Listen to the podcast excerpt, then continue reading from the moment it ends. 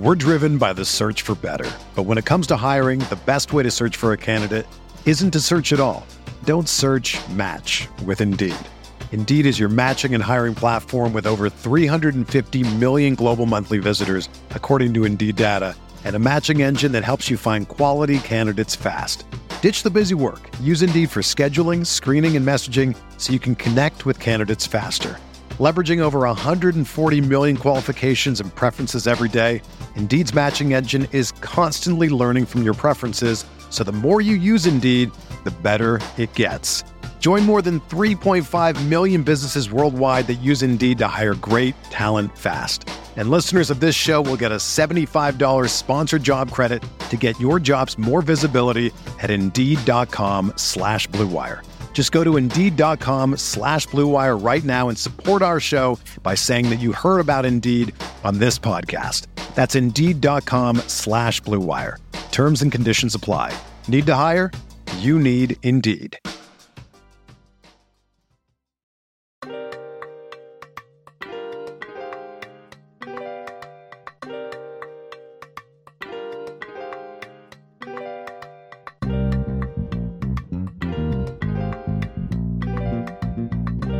Tell Sean Payton, keep talking that we gonna see him soon. You feel me?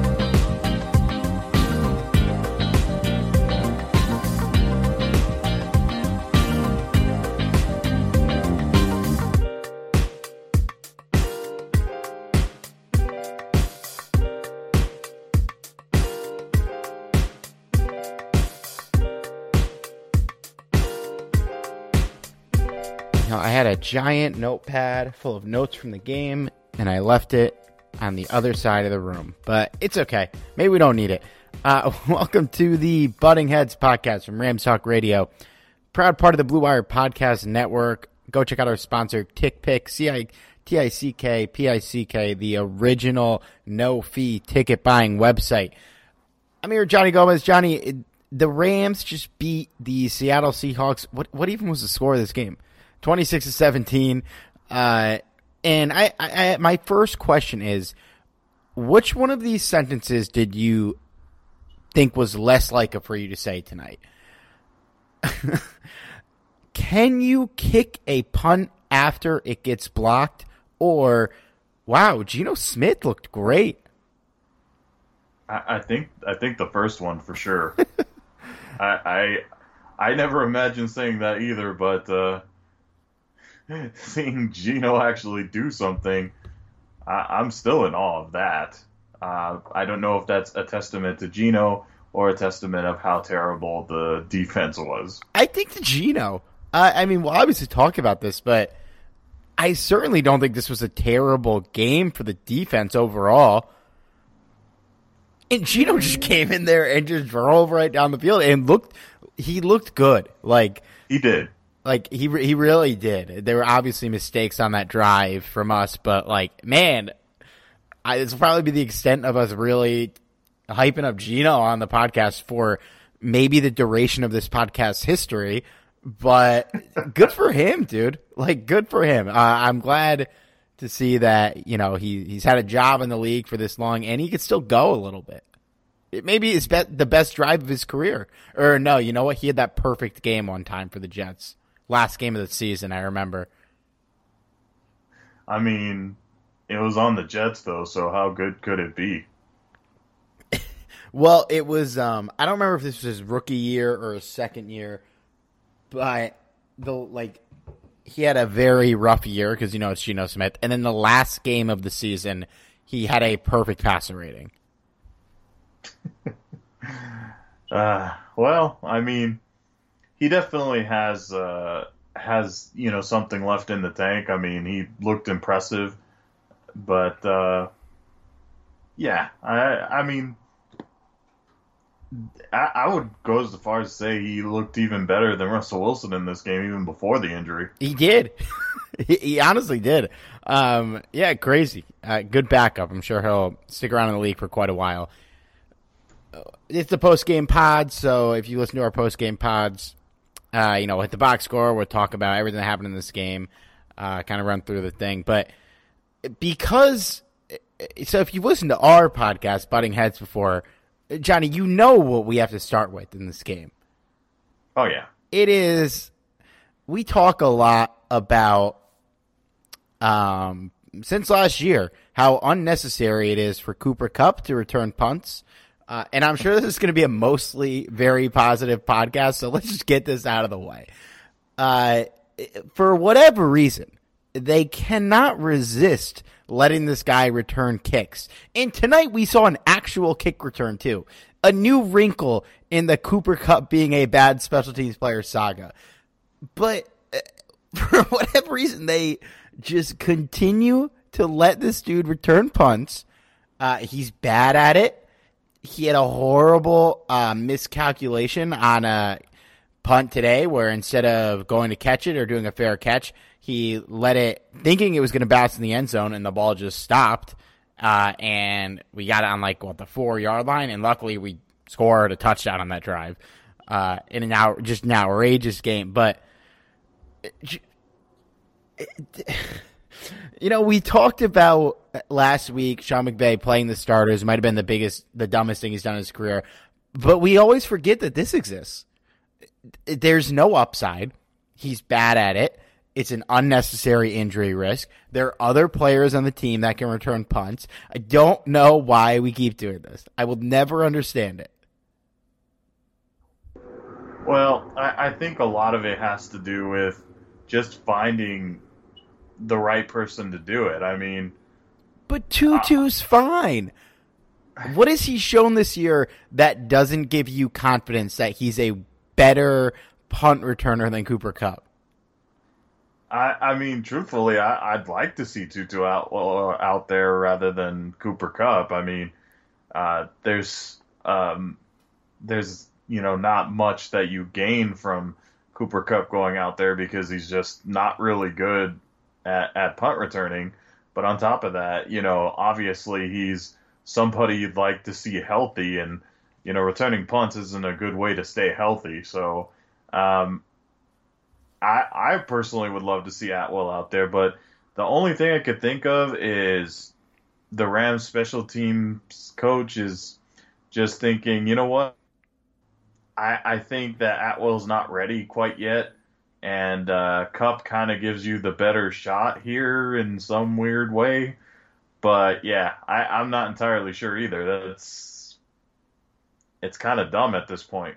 You got to love the rare high-risk, low-reward situation. Usually people decline to be in those situations, but here we are, trotting Cooper Kupp out as a punt returner for no good reason, and now he's also returning kicks. I will never understand, but we have more important things to talk about, I suppose. Johnny, the Rams just went into Seattle and beat the Seahawks again, 26-17. I know Russell Wilson got hurt. The game was not trending in a win for Seattle before he got hurt anyways. How you feel, man? It's just, after this win, it was now that we got all that shit out of the way with Cooper Kupp returning punts. I feel great about this win. It was I unfortunately didn't get to start this game until 9:45 Eastern time. What is that Pacific time? 6:45? 6:45. Yeah, so I got caught up to the live, with 2 minutes left. And, man, this was a ridiculous game to watch without breaks. I feel like I need a cigarette after watching that game. Yeah, it was definitely wild in a lot of aspects of the game. To tell you the truth, I'm probably going to be a little bit of a downer on this podcast just because, well, don't get me wrong, it's always impressive to get a victory in Seattle. No matter how good the Seahawks are, they're always a tough team to beat in with the 12th man out there, and they're actually there this year. So, that's always great. And it was a pretty solid victory, maybe not as decisive as it should have been. And that's kind of where I'm getting at here is, while a victory is always nice and everything, the Rams really should have dominated this game and had every opportunity to do so, but they kept the Seahawks in the game pretty much the entire way. And again, not taking anything away from the Seahawks because they're a good team, real solid team. But there's absolutely no reason why the Rams shouldn't have dominated this game. I'm kind of disappointed, truthfully. Damn. Okay. I will say that I agree with the main points of what you just said. It could have been a bigger win for the Rams. It should have been a bigger win for the Rams. But I will say, you know, division games are weird, and it's on the road. It's in a tough environment. They made quite a bit of mistakes. They could have blown this game open. We will, for all the praise we've given Matthew Stafford this year, we will spend a lot of time talking about the interception, I'm sure. It just feels like it was 4 hours ago, and I guess it was for a lot of people. But to go into Seattle to win, it was a hard-fought game. Division games are bizarre. They often are bizarre. Teams that aren't good play better. Teams that are good tend to play worse. And, you know, it's just I'm happy to walk out with a win, and it was, I think, a pretty good victory. Not a great victory, but it was a game that, even though they could have won it by a little more, they deserved to win the game. They were the better team on the field today. They are a better team. And, you know, there's games where you play teams that you're better than, like the Giants game, what was that, last year? For example, where the Rams put up a stinker but still won because they were so much better than their opponent. I don't feel that way about this game. We will talk about some of the negatives of this game, and there's certainly things that are still concerns, things that were concerns last week that remain concerns today. But overall, I am happy that, you know, they walk out of Seattle with a hard-fought win, and certainly not the ugliest win they've ever had. No, for surely not. And I don't want people to misunderstand what I'm saying, for sure. I'm definitely excited to escape, you know, Seattle with the victory. That's always a positive because, like I said, even when Seattle is having a terrible year, and the jury's still out on that. You know, you don't know if Seattle is going to have a terrible year or not. From the looks of it, it doesn't seem like it's going to be one of their better years, but I wouldn't count them out either. Still, even if they were to have a bad year, let's say, you know, playing in a tough, you know, 12-man stadium like Lumen Stadium, that's not an easy place to get a victory at. And as you've mentioned, Steve, division rival like that, you know, they're always going to play you harder than any other team in the league, you know, and the Seahawks and the Rams are no strangers to that. So I expect, even when the matchup comes back to Los Angeles, that it's going to be just as hard, maybe even a little bit harder, because they might be hungrier for victory. But that being said, what I saw on the field, there was moments in the game where they played very sloppy, and there was moments where I'm like, okay, this is the Rams team I know that they can be. And I think the more frustrating aspect of everything is that, you know, mistakes happen. They do. And you know, every player on the field is human and going to make mistakes from time to time. But there were some things out there that I'm like, this can't happen, you know, against the team that they struggle against more. They're going to lose every time. And luckily for the Rams, they had kind of a good grip on this game. Otherwise, the Seattle could have ended up with the victory here. Yeah, it was close up until the end. You know, it was a game that they probably should have pulled away from earlier. And, you know, I am still proud that they held on, but yeah, certainly could have went better, but I guess it could have been worse. You know, we walked out with a win. They had me a little nervous. They definitely had me a little nervous at times in this game, but it's nice to walk out with a win. Let's hit the stats real quick. We'll start with the team stats. Buying tickets is hard, and there's no need to exhaust yourself searching all over the internet to find your Rams tickets anymore, because TickPick, TickPick, all one word, is the original no-fee ticket website and the only one you'll ever need as your go-to for all NFL tickets. Because we all hate fees, right? Every website's got these hidden fees, but TickPick got rid of all those awful service fees that the other websites charge, which lets them guarantee the best prices on all their NFL tickets. And if you don't believe it, because, hey, I didn't believe when I first read this, if you can find a better price for the same seats on another ticket site, TickPick will give you 110% of the difference in the purchase price. So they're going to give you even more money if you can find a better deal here. I mean, it's crazy. They are so confident in their service that they're going to give you a 110% of the difference in a purchase price if you can find a better deal. You guys know I'm over here on the East Coast. I'm a displaced Rams fan. Luckily, the Rams are flying across the country in a few weeks to take on the New York Football Giants, and I'm planning on getting tickets to that game. And, of course, I'll be using TickPick. So I'm going to be getting the same deal that I'm giving you guys right now. You head over to TickPick.com/RTR and use our promo code. Again, RTR, same promo code, RTR, just the three letters, all caps. You're going to save $10 on your first pair of Rams tickets using TickPick.com. Every penny counts, guys. We all know the Rams, they're never losing again, so you're going to want to attend every football game you can go to, and you're going to want to avoid all those hidden fees and get the best price you can using TickPick. Again, TickPick.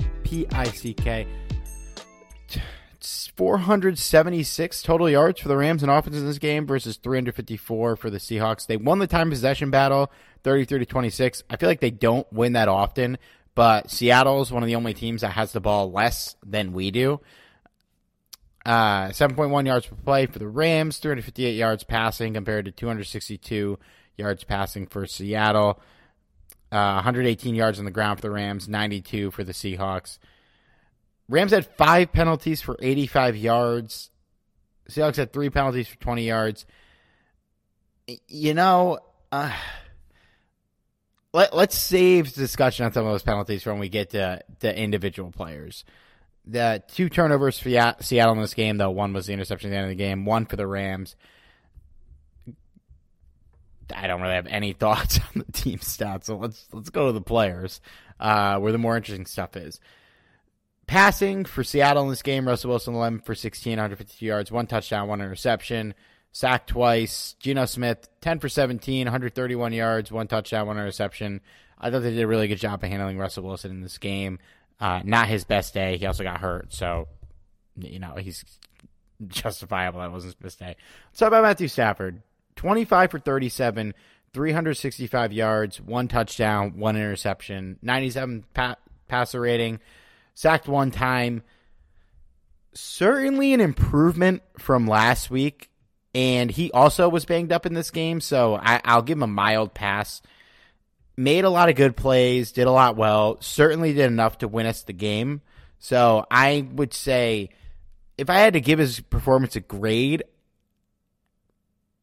B-, maybe. You know, I expect a little more from him. He missed a good amount of easy throws, and you know, you can miss a couple here and there, but for 2 weeks in a row to miss as many throws as he had, it's not great. And even some of the passes that he made, he kind of missed the throws. You know, the Deshaun Jackson 68-yard catch wasn't a great throw, but worked nonetheless. Before we even get to the interception, like overall, how did you feel about Stafford in this game? I thought he was solid. If he plays like this in most weeks, it should be enough to win, but it can be a little better. And, you know, it's nice to have a quarterback that can have this kind of game and for us to sit here and say, like, yeah, it was okay, but, you know, he could do a little better than this. I tend to agree with pretty much mostly what you said there. You know, he did a fine job. I mean, dude passed for, you know, 365 yards. That's a lot of yards. You know, that's something, you know. Even to get to the 300-yard mark is pretty impressive. So to get to 365, you know, that's you know, solid stats there. I will say that he did get bailed out a lot by the receivers. there was a few drop passes too, so like some of those incomplete passes was on some of the receivers. I believe, if I remember correctly, there was like one or two from Van Jefferson and a pretty catchable ball by Robert Woods. But I mean, Woods had he had the best game of the year so far for him. So kudos to that, especially considering he hasn't really gotten much attention this whole year. But there was a lot of balls out there that against better defenses would have easily been picked. And I even recall a pass where I was impressed that Cooper Kupp caught it. It was kind of where he had to, angle and contort his body into a slide to catch it over his left shoulder. And I'm like, Jesus, that was an incredible catch by Kupp, but it was because he had to make up for the terrible throw of Stafford. And the kicker there isn't so much, I mean, great, the play happened, but the kicker there, he could have easily had a touchdown if he just threw the ball, correctly.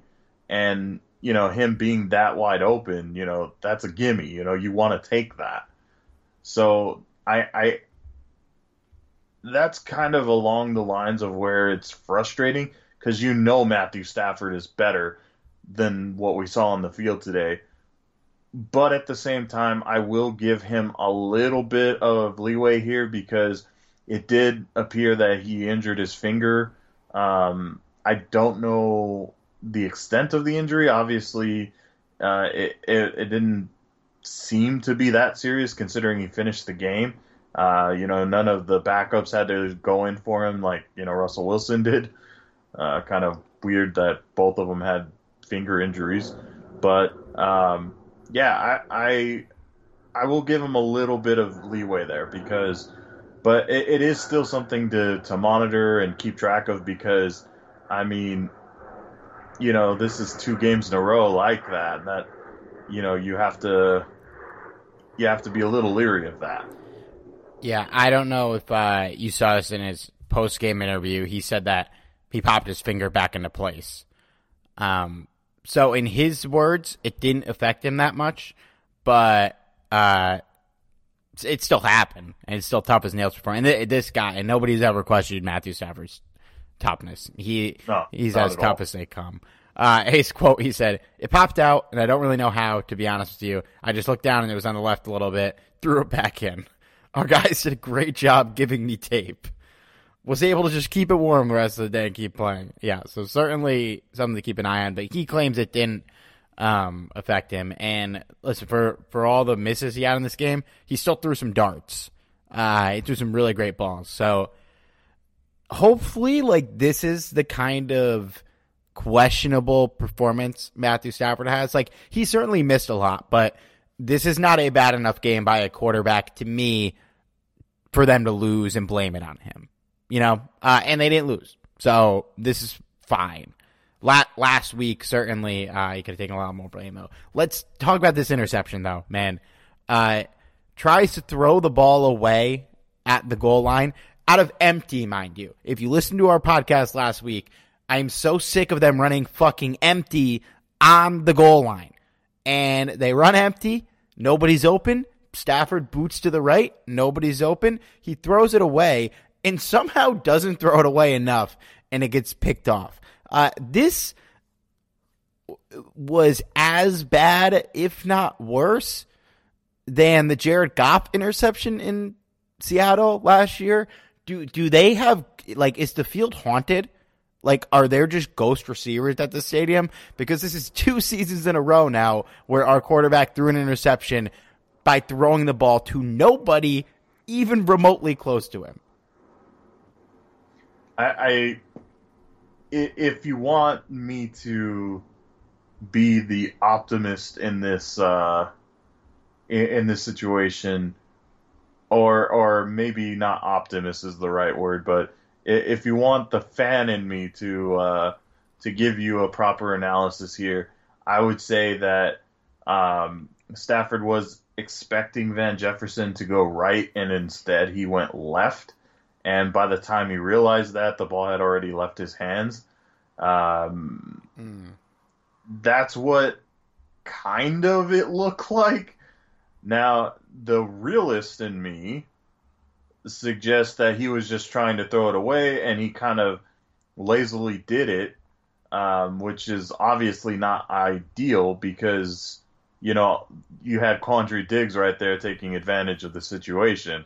You know, obviously I don't think he intended to throw an interception, but I do think he was trying to throw it away, and he just didn't get the ball far enough over to the end of the end zone or over, you know, he really needs to throw it away or else that type of stuff is going to happen. So luckily that didn't affect the outcome of the game, but you can't allow that. You know, that type of thing, those types of mistakes are careless and, well, quite frankly, stupid, you know. Again, it wasn't done purposely or anything like that. It was an accident, but he has to be smarter than that. That can't happen, or else better teams will take advantage of the situation. Yeah, for sure. It seemed like he was kicking himself after that play, and he bounced back in a way. He played a lot better after that drive. But, yeah, that was fucking brutal. You can't have that. In a more important game, man, the microscope be on that play a lot more. Looking at the running in this game, Alex Collins, 15 carries for 47 yards for the Seahawks. Early on, I was getting real fucking fed up of Alex Collins getting positive yards, but it did seem like they figured it out, although he had that screen pass late in the game where he got 20 yards. There are players in the NFL that I feel like we've established that they are not very good in the NFL level, and he's absolutely one of them. You cannot let him do things like this, but on the ground, not bad numbers-wise. Geno added 3 carries for 23 yards. DJ Dallas 4 for 7. Russell Wilson 2 for 10. On the Rams side, Daryl Henderson 17 carries for 82 yards and a touchdown. Sony Michel 11 carries for 37 yards and a touchdown. On paper, you know, Michelle's numbers aren't great there, but I felt good about both of them in this game. They both had some hard runs that they made work well.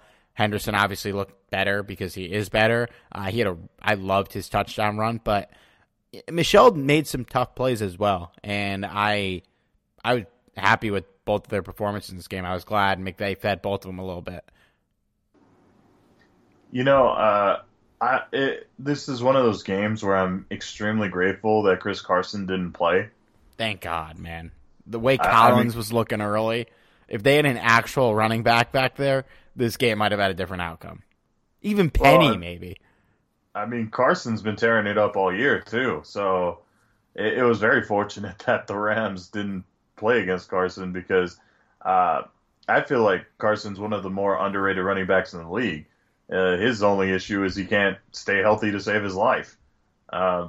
So we dodged a bullet there because that, I think, might have changed a lot in terms of how the Seahawks ran their offense. But, yeah, the fact that Collins was able to drive the ball, you know, albeit maybe not consistently, but, God, I would hope that you wouldn't allow positive yardage consistently against Collins. You know, a couple plays here and there, I mean, you know, if the blocking is great, then, you know, it happens. But, you know, there's no reason why, especially with this offensive line, that he should get positive yardage. And It's not even so much that they weren't generating pressure up front. It was, you know, you don't have anyone in the middle to really get after him, and that's becoming more and more evident as, you know, the Rams continue to play better teams. And in the passing game, too, DJ Dallas had 2 catches for 32 yards. Alex Collins had 2 catches for 25 yards. Both of those basically came off screens, one pass each. Those guys are not good. Like, those guys should not be getting 25-yard screens against us. It should not be happening. And like you said, that falls really on the inside linebackers. They're not the best. They got to be better at that, because there are going to be teams late in the year that when, if we play Carolina in the playoffs, if they realize they could run that play with a real running back, they're going to hammer that shit every play. And it's going to torch us. So they got to figure that out. But, not the end of the world today. How'd you feel about our running backs? Yeah, so circling back to our running backs, Daryl Henderson, I was a little bit nervous at first because he went out for a little bit, I believe, in the second quarter, early second quarter. And I think the ribs are still bothering him a little bit. Although I think they mentioned something about his arm. So that's something to monitor. But the fact that he was able to finish the game, I feel a little bit better. But, Daryl Henderson went out there, did his thing, 17 yards, a little over 80 yards, and a touchdown. So, those are, decent stats, especially for someone who's banged up. And as far as Sony Michel goes, I'm real happy with what I've seen from Sony Michel. Last week didn't have such a great game. He fumbled the ball, but this week came back right back out there. Came in real clutch when Daryl Henderson went down. Had a lot of positive yardage, and that's kind of what you want to see, because I want the Rams to kind of get into that rhythm where, if Daryl Henderson has to go out for a couple plays, whether it be for an injury or if he just needs a breather, they should have that confidence in sending in Sony Michel rather than having to rely only on Daryl Henderson. That's kind of the purpose of them trading for the guy. So I like seeing that. That's probably one of the things I like most about the offensive performance today was seeing that kind of continuity between these two. When the game started and McVay ran the ball two times in a row and we got 4 yards total, I thought that was him just see, doesn't work. And then I thought we were going to stop running the ball. But I was wrong. Thank God. Glad he committed to it. It was a really solid day from both of them. Receiving wise, on Seattle, DK Metcalf, 5 for 98, 2 touchdowns. Guy's a terror. Anyone we put on him, he was beating Ramsey. He's beating Rochelle. He's beating Darius Williams. Beat everyone up and down the field. He's a stud. Shit happens. We contain the rest of the team. Lockett, 5 for 57. Mentioned the running backs. Will Disley, 2 for 29. Nobody else here is worth reading. We can talk more about Metcalf, I guess, when we get to the defense. Our receivers, Robert Woods.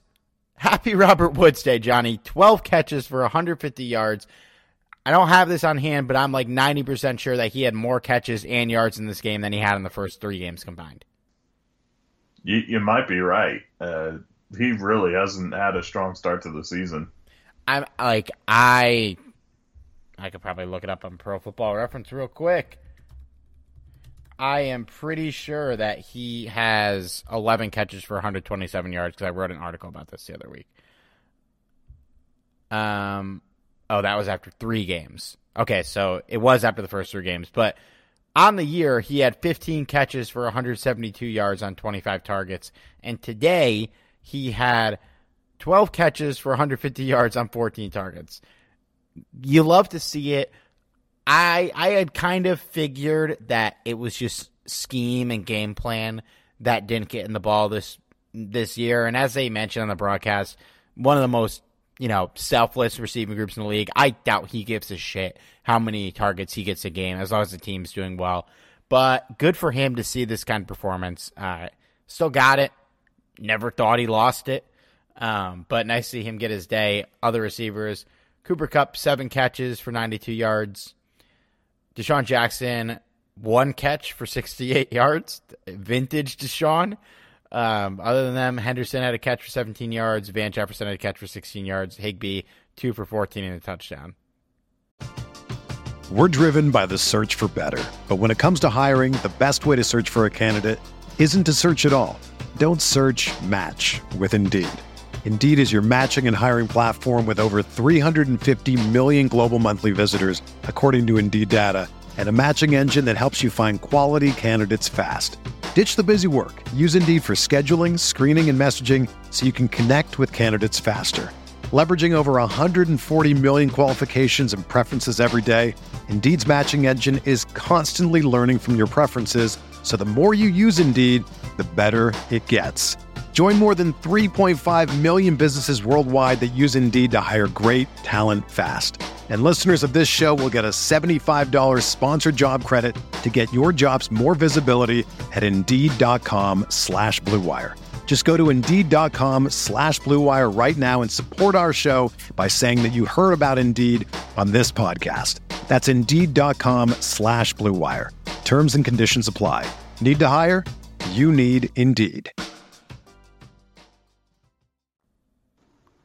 Yeah, it was certainly nice to see Robert Woods out there, doing his thing. And me personally, I didn't feel like Robert Woods lost a step or anything like that, or felt that he's just not good anymore. I thought, as you said, it was more of like kind of a scheme issue, and really kind of the way you identify that was he didn't get a lot of opportunities, in pretty much all the games.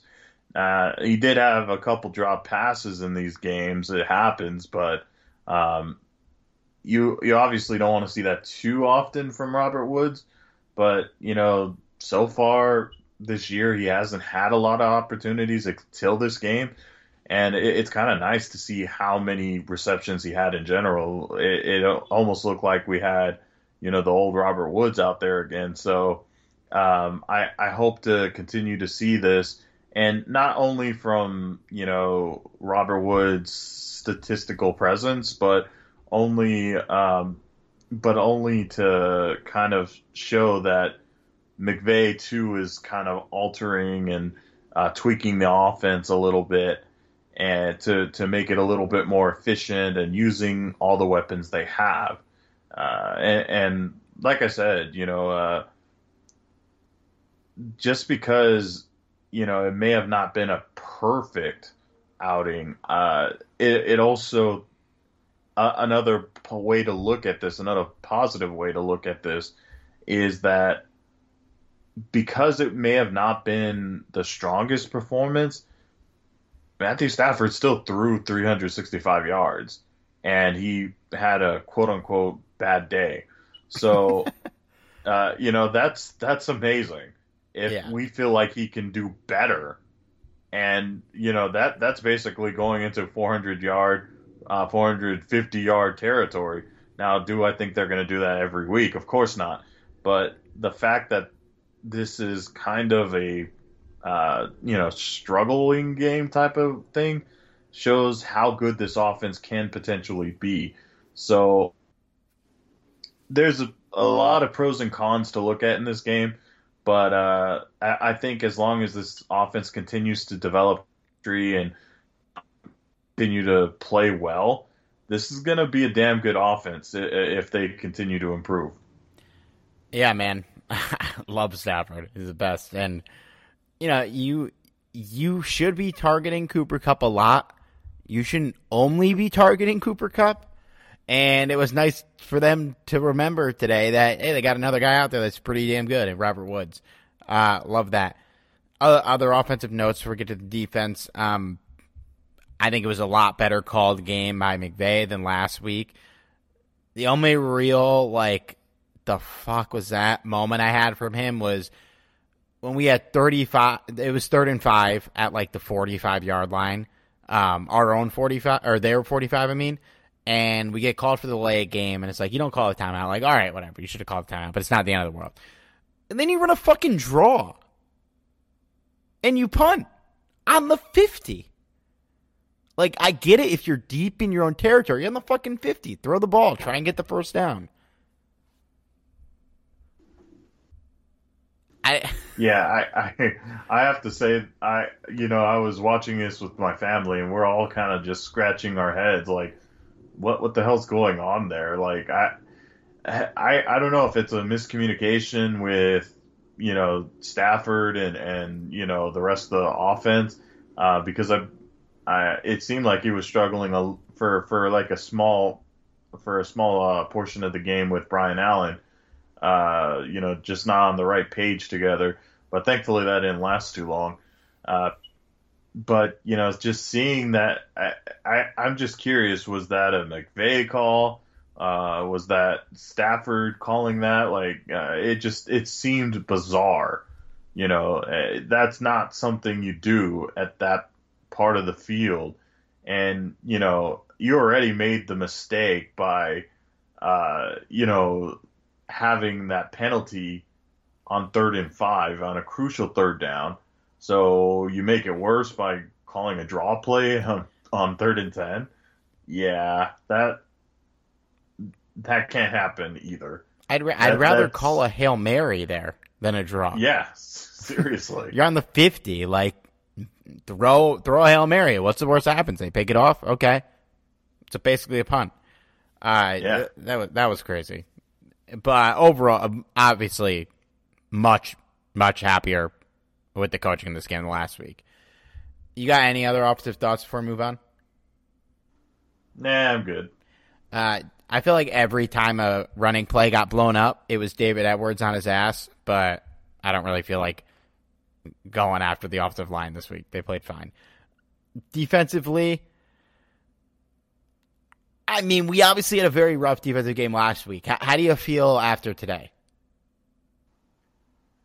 Well, it was much better than last week, but there's still a lot of concerns. I mean, we kind of addressed that a little bit with Collins, you know, being able to get some positive yardage, albeit not the entire game, but still enough of the game. You know, Collins, it's one thing to let him get some positive yardage, you know, maybe a couple times, but he had a handful of positive yardage that shouldn't have been there. So that's a bit of a concern. I don't want to read a whole lot into that because it's not like he went off either. It's not like he got, you know, this monstrous game or anything. Otherwise, I'd be really concerned. But a big game for Collins. Let's put it that way. So on the ground, I guess things could have been worse. Of course, they didn't face Chris Carson, so there's that. The other thing to look at is from the secondary standpoint, there's a lot of concern here because first off, you know, yeah, Jalen Ramsey had a few, this was probably Ramsey's worst performance of the year, which wasn't bad by any means. I'll take this any day. Yeah, it wasn't bad by any means, but he did surrender a couple of big catches here and there. And I'll let you finish, but to DK Metcalf. So yeah. You want the quote-unquote best cornerback in the league to be able to shut down anyone. He's allowed to give up a catch or two here and there to one of the best wide receivers in the league. It happens. Not his best day, but if this is the worst we're going to get, say less. So, and that's a very fair point. You know, DK Metcalf is, I mean, really, the Seattle receiving corps is one of the better receiving corps you're ever going to go up against. Tyler Lockett is a beast, especially this year. DK Metcalf is a damn good wide receiver, certainly in the discussion as one of the top wide receivers in the league. And on top of that, you know, they have a lot of other guys that just contribute and, you know, are really good players. And we can't also miss on Will Dissly, who I feel is supremely underrated and always seems to, you know, do very well against us for obvious reasons. But yeah, the thing that I kind of wanted to address though is I feel like this whole approach on using Jalen Ramsey all over the field, I don't know if I like it. You know, I feel like, you know, Jalen Ramsey's going to do his thing no matter what. But I feel like it also kind of makes things a little bit harder for him, because I don't know if you can really kind of get into a rhythm if you're all over the field. At least, you know, if in the past, you know, year, he had his guy and he locked him down and that was it. Now he's kind of like, you know, it kind of confuses offenses a little bit, and I kind of see where they're going with it. But can Ramsey actually stay consistently good all over the field and not struggle a little bit?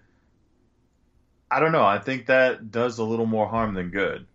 And I think a lot of it has to do with, too, picking up the slack from the rest of the secondary, but you can't expect Ramsey to be the only, you know, guy doing his job out there. And evidence of how badly the secondary has struggled is that David Long got demoted in favor of Robert Rochelle, who's a rookie.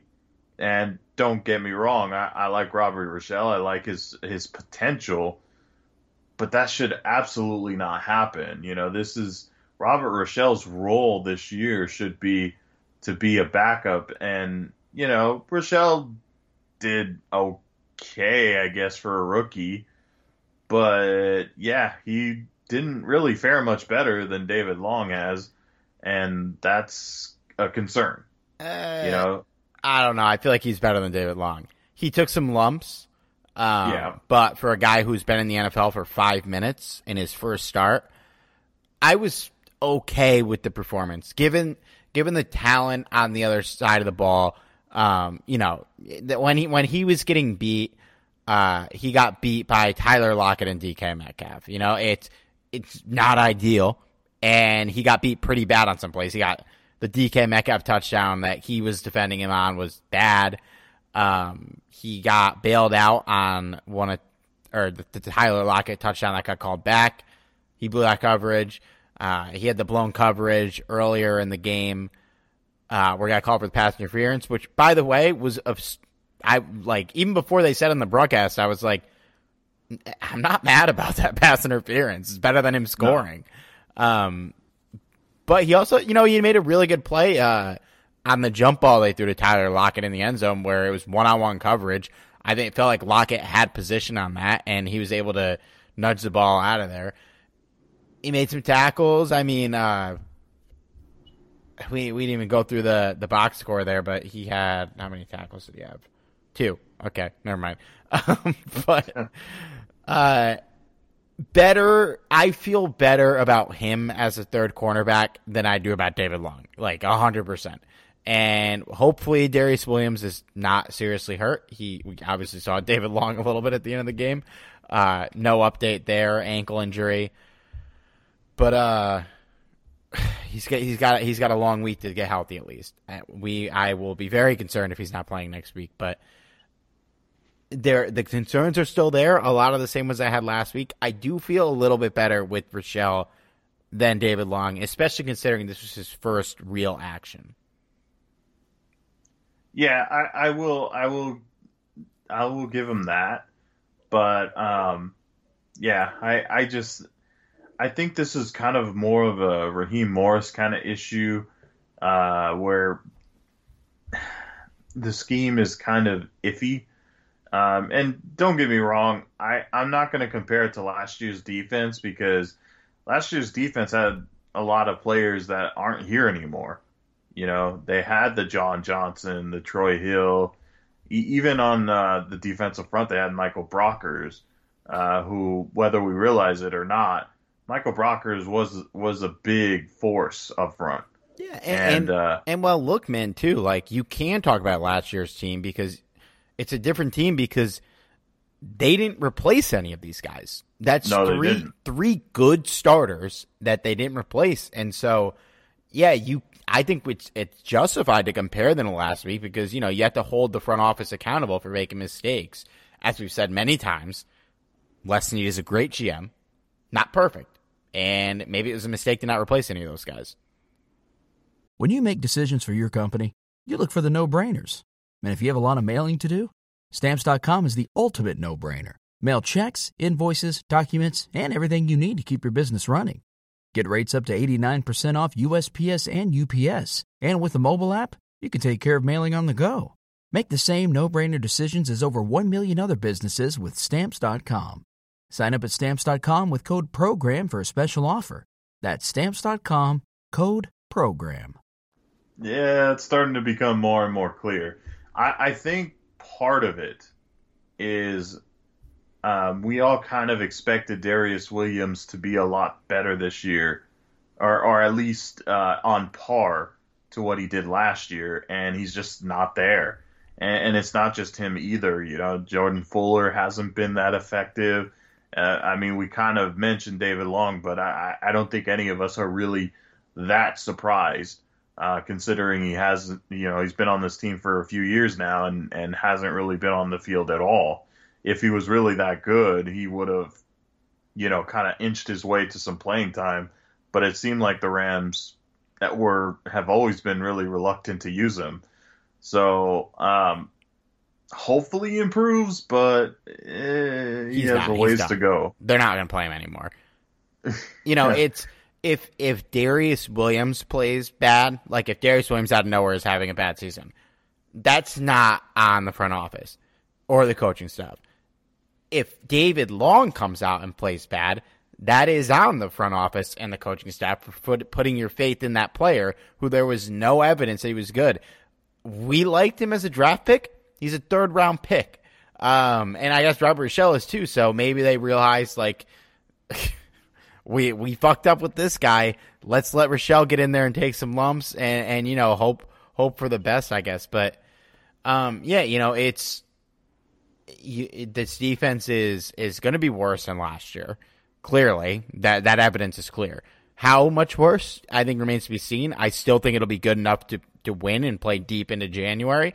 But we're gonna have to plan around, and we're gonna need to rely on the offense to play, you know, even better than they did today. Like the guys we said, John Johnson, Michael Brockers, those are really good players. John Johnson is an exceptional player, and his replacement, Taylor Rapp, is a big downgrade. Troy Hill, not an elite player, but good. And the guy that replaced him, not good. Darius Williams, we'll see. I thought he played fine today, especially compared to recent weeks, but we're certainly going to miss him if he can't play.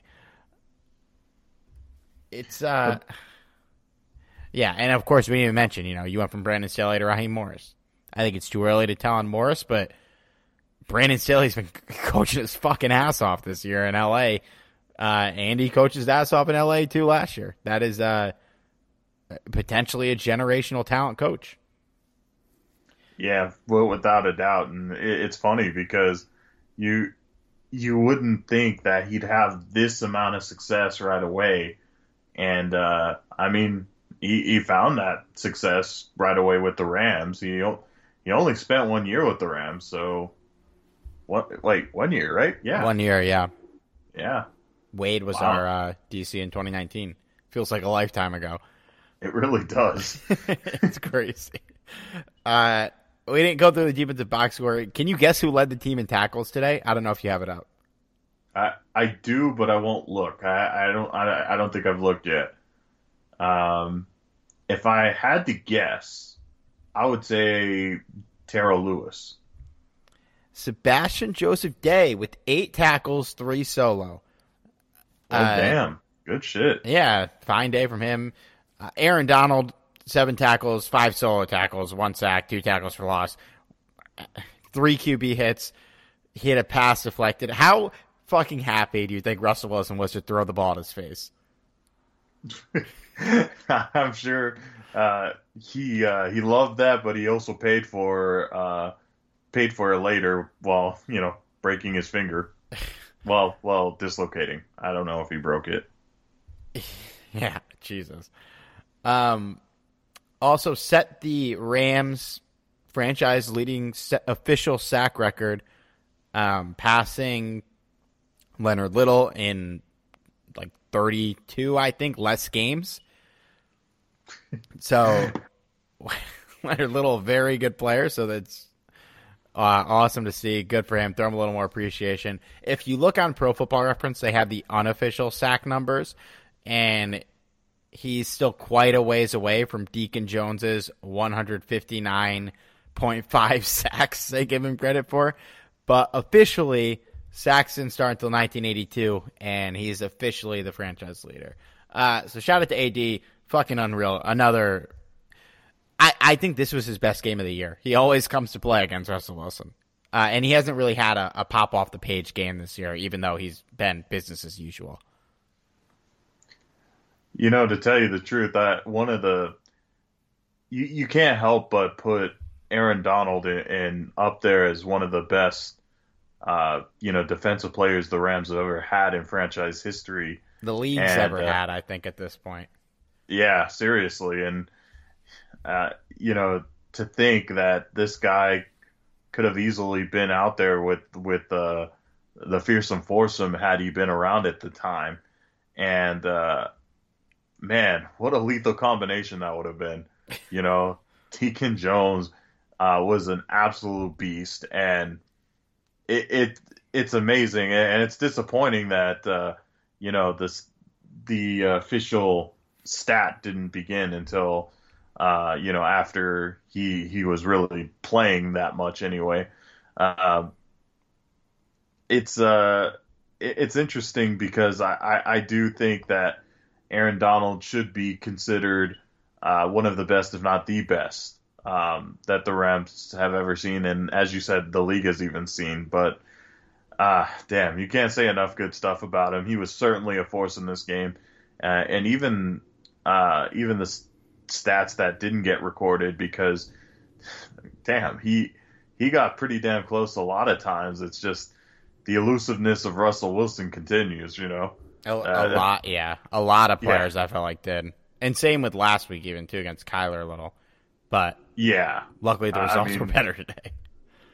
Leonard Floyd was right there. It seems like Leonard Floyd always seems to come alive when he plays against the Seahawks. I have no idea why, but yeah, he always seems to step up in a big way against the Seahawks, and his presence was felt all game long.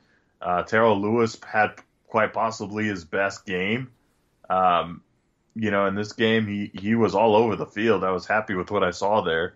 Okoronkwo got in there a lot. So, yeah, you love to see that. You know, I know the Seahawks offensive line is nothing special, but, still, anytime you can put that amount of pressure on Russell Wilson, that's always a good thing. Terrell Lewis played great, man.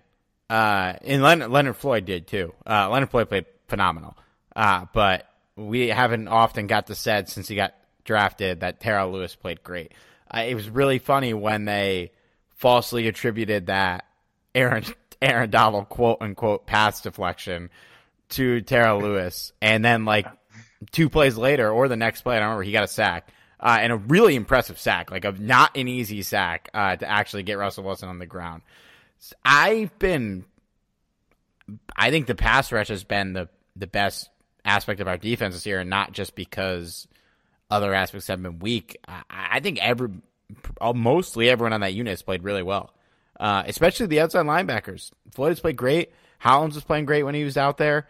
Lewis and Obo both had a good game today. Yeah, I think that's an important note. Gonna lie, when Hollins got injured, and we won't see him again until maybe late November, early December if we're lucky, that worried me quite a bit, because Hollins was playing at such a high level, and you just don't know what you're gonna get with Terrell Lewis, and Obo at the time was hurt. He just came back really.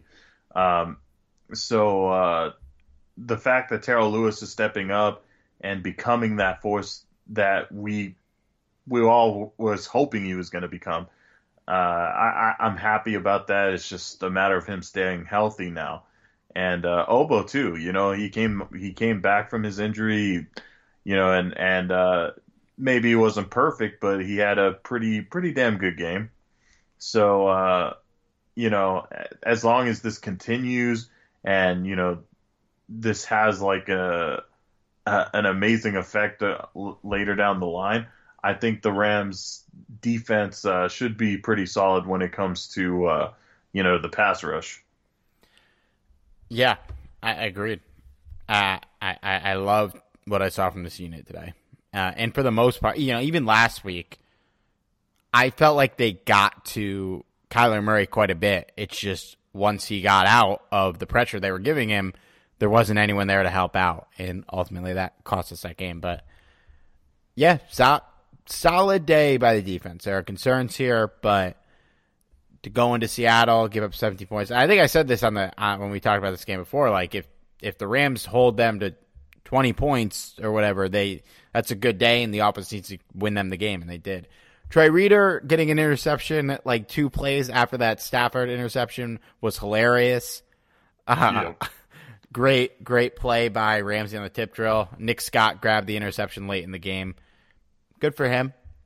He's playing okay, I guess, but that was nice to see. I'd be remiss if we didn't circle back to special teams and talk about two things. A, Matt Gay, no longer the best kicker on earth, missed an extra point. Was bound to happen. And then the following pressure, play. Man. What'd you say? It was that pressure that he had on him. You know, being labeled the best kicker. I know. Yeah, he listens to the pod. Yeah. We still love you, Matt. And then the next play, he kicked it out of bounds on a kickoff. So that was great. Maybe one of the weirdest special – what a weird special teams game. Yeah.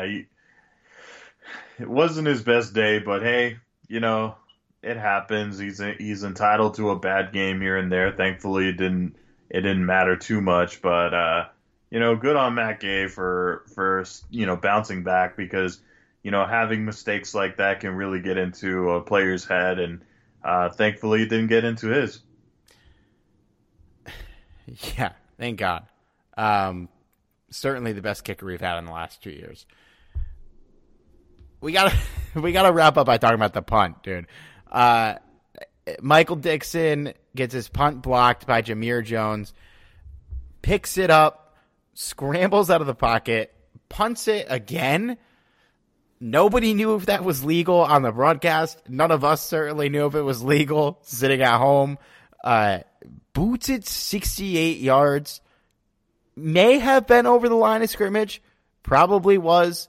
I don't know how – it looked like Sean McVay wanted to challenge it. I don't know how they didn't let him. I don't understand how, like, they didn't review that. Nonetheless, man, the punt was fucking outrageous, so I can't even be that mad. That shit was wild. That guy has kind of taken over the mantle from Johnny Hecker as the best punter in the league for good reason. You saw it right there. That was one of the most insane punts I've ever seen.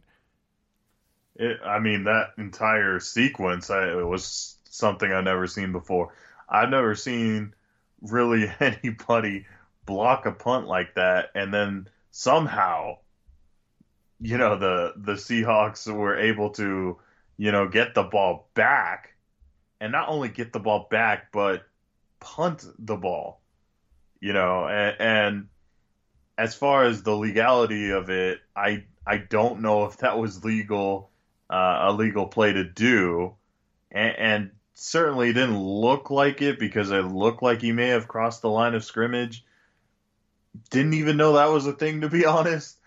But yeah, it was such a bizarre thing, and I don't even know if that play was reviewable. You know, I don't get how shit isn't reviewable.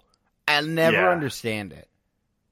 I'm not really entirely sure how that's worked out either, but there are a lot of things that just simply aren't reviewable, and I don't know. Maybe that could be one of them, because who would think to review something like that on a normal occurrence?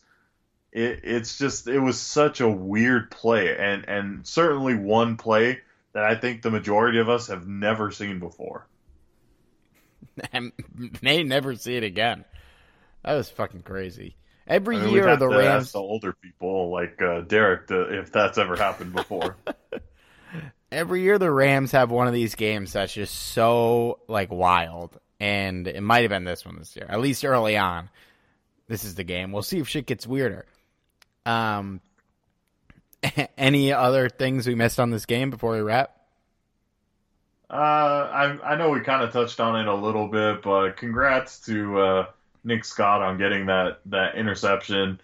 Yeah, I kind of root for this guy because nobody thought this guy would even make the team when he was first drafted, and if he did, he was just going to be a glorified special teamer.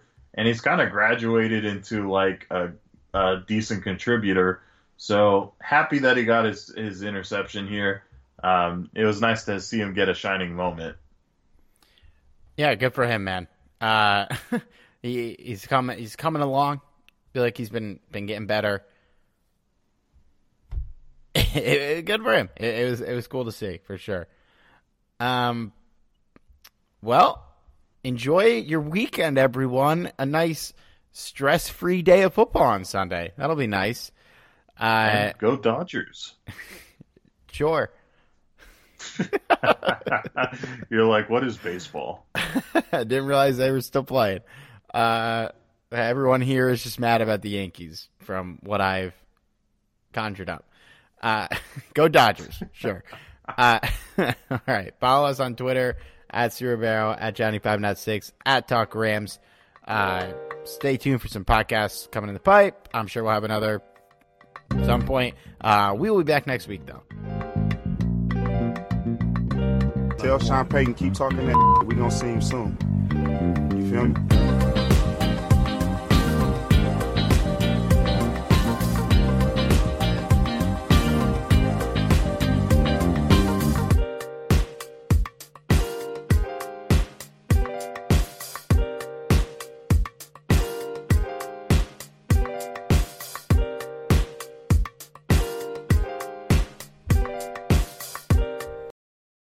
Did you know a 2018 study showed half of prenatal vitamins tested had unacceptable levels of heavy metals?